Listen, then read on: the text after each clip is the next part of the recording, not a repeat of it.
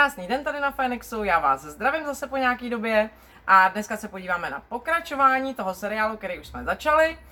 Je to seriál o těch um, kritériích, řekněme diagnostických kritériích narcistické poruchy osobnosti. A dneska se podíváme na čtvrtou z nich a ta se um, v té diagnostické hantýrce nazývá potřebuje neustálý obdiv. Tak, a dneska uděláme takovou změnu, nebo respektive ode dneška uděláme takovou změnu.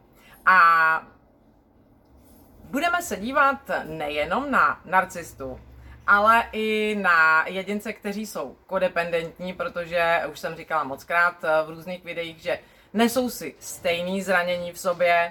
A kodependent je v podstatě mm, komplementární k narcistovi, takže spoustu těch věcí budou mít uh, narcista a kodependent, uh, řekněme, společný a přesto trochu jiný.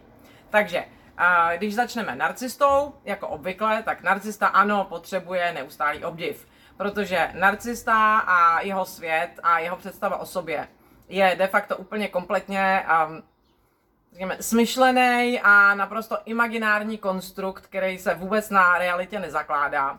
Takže narcista v podstatě svoji představu má založenou čistě jenom výhradně na tom, jaký by chtěl být, nikoli na tom, jaký skutečně je. A o žádnou realitu se to neopírá a tak potřebuje tenhle ten svůj konstrukt samozřejmě neustále potvrzovat. A protože ten konstrukt samozřejmě není ledajaký, a ten konstrukt je takzvaně grandiózní, čili uh, velkolepej a narcista je skutečně prostě uh, nejlepší ze všech, um, všechny předčí, nad všema má uh, samozřejmě dominantní podstavení, nad všema má kontrolu a podobně, tak um, pochopitelně pokud někdo je takhle grandiózní, potřebuje samozřejmě být obdivován za to. Fajn. Co se stane, když um, narcista ten obdiv nedostane. No, a začne se mu ten svět tak trošku hroutit, protože jakmile není obdivován, tak e, na něj začne zývat ta realita, kterou začne e, čím dál víc tak nějak vnímat, cítit, vidět, což e, se mu nelíbí ani trochu. A samozřejmě tuhle tu realitu, tyhle ty svoje negativa, který se mu na sobě vůbec nelíbí, potřebuje někam dát.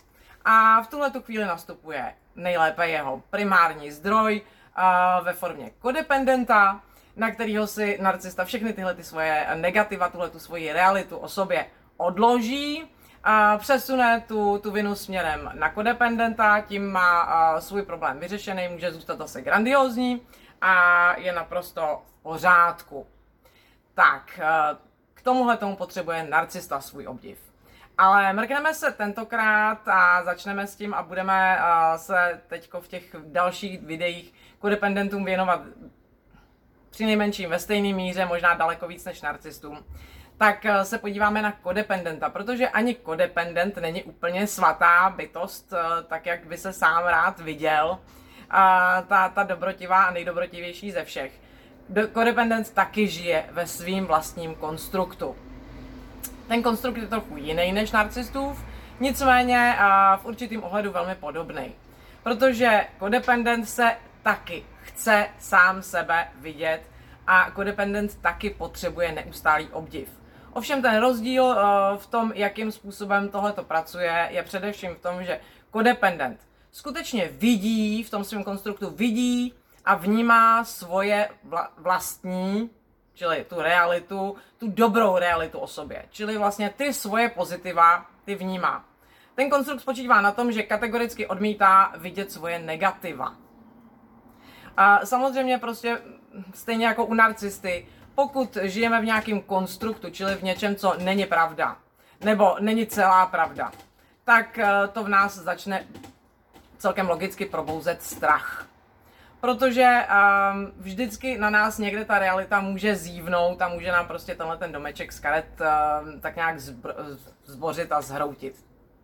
Nicméně, už jsem před chvilkou říkala, že ano, narcista si to odloží na kodependenta, je v pořádku. Teď kodependence vidí uh, v tom svým růžovém světle, a co se stane, když si prostě takhle narcista odloží ty negativa? Teď prostě kodependent nafasuje ty negativa v tom uh, svým růžovém nasvícení a teď co s nima udělá.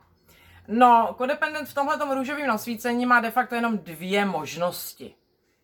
Uh, tou první je cesta přímého potvrzení těch svých pozitivních vlastností, těch, těch tý svojí uh, dobrotivosti, dobrosrdečnosti, uh, sebeobětování, té svojí nekonečné lásky, protože ona ve skutečnosti to láska není, protože pokud nejsme, uh, nejsme v souladu a nejsme v pravdě sami se sebou, tak, uh, tak nejsme schopni milovat uh, vůbec. Nejsme schopni milovat um, ani sebe, ani nikoho, ono teda sebe milovat nejde, um, ta, tam, tam to funguje trochu jinak, ale nejsme schopni prostě lásky. Nicméně to ještě neznamená, že o tom nejsme přesvědčeni, že hluboce milujeme. Nemilujeme, je to závislost. Pokud jsme kodependent, jsme závislí na potvrzování svého vlastního, uh, svého vlastního konstruktu, tý, toho svého sebeobětovalého uh, velkého srdce. Uh, a tohle to není láska, to je závislost. Takže, uh, co udělá kodependent? No ten má, jak jsem říkala, dvě možnosti. Buď ten balíček těch negativ přijme a pojme to jako velkou křivdu která se samozřejmě hromadí, protože ty, ty, ty negativa se taky hromadí, který takhle fasuje, uh, on na sobě sám žádný negativa nevidí, tak uh, to pojme jako velkou křivdu, která se mu děje, uh, kterou ale ovšem uh, on sám statečně nese dál ve svém srdci a ve své duši a tak dále. A už jsme zase zpátky u té grandiozity a u těch, uh, u těch pozitivních vlastností. Uh, kodependence v tuto, v tuto chvíli sebe obětuje, potvrdí si prostě svoji úžasnost, svoji grandiozitu, prostě svoji velkou lásku, svoje velké dobrosrdečné srdce, milující a podobně. A je v podstatě v pohodě, protože má potvrzeno, má potvrzený ty svoje pozitiva. A druhá cesta, která se tady uděje, když už, když už se to děje poměrně dlouho, tohle odkládání uh, těch negativ a děje se to ze strany narcisty, dostatečně přesvědčivou cestou, případně tam pracuje prostě několik eh, narcistů současně, který, který tam tudy, tam tudy tlačí, tak eh, kodependent postupně podlehne tomu eh, výplachu mozku. Jo, podlehne tomu gaslightingu a začne sám o sobě pochybovat.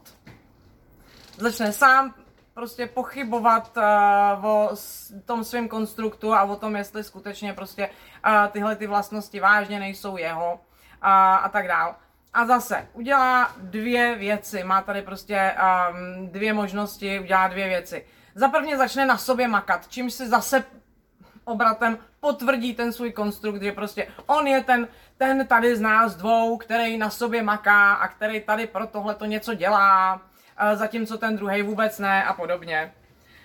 Um, a za druhý pokračuje tím, že se znova sebe obětuje ještě víc. Jo? Protože tady teďko momentálně má na sobě tu nálož, tu nálož potřebuje nějakým způsobem odklidit, potvrdit si ten, ten svůj pozitivní náhled na sebe, takže se sebe obětuje o to víc, začne se o to víc snažit, začne prostě o to víc makat úplně na všem a znovu si vlastně takhle z druhé ruky potvrdí ten svůj konstrukt. A dostává se de facto do takové spirály světice, jo, která je svatější čím dál víc, až, až je úplně ze všech nejsvatější, ze všech, uh, ze všech svatých. A v každém případě nedělá nic jiného, než si potvrzuje tenhle ten konstrukt. A pokud jste codependent, jakože drtivá většina, ale opravdu drtivá většina um, obětí narcistů a v dnešní společnosti je to neuvěřitelně rozšířený um, status quo, když to tak řeknu, uh, v dnešní, um, mezi dnešníma lidma. Není to absolutně nic výjimečného. Když mluvím o třech, třech typech narcistů, tak uh, ty další dva jsou absolutně uh, mizivý menšině, přestože bychom se právě v tom svém konstruktu chtěli v těch dvou skupinách vidět, tak uh, pravda je, je většinou na té straně, že jsme codependent právě proto máme tendenci se vidět jako uh, highly sensitive person nebo jako mm, empat obecný, který je daleko statečnější nebo daleko, daleko víc v pohodě než, než, než codependent a pohodě a, a podobně. Drtivá většina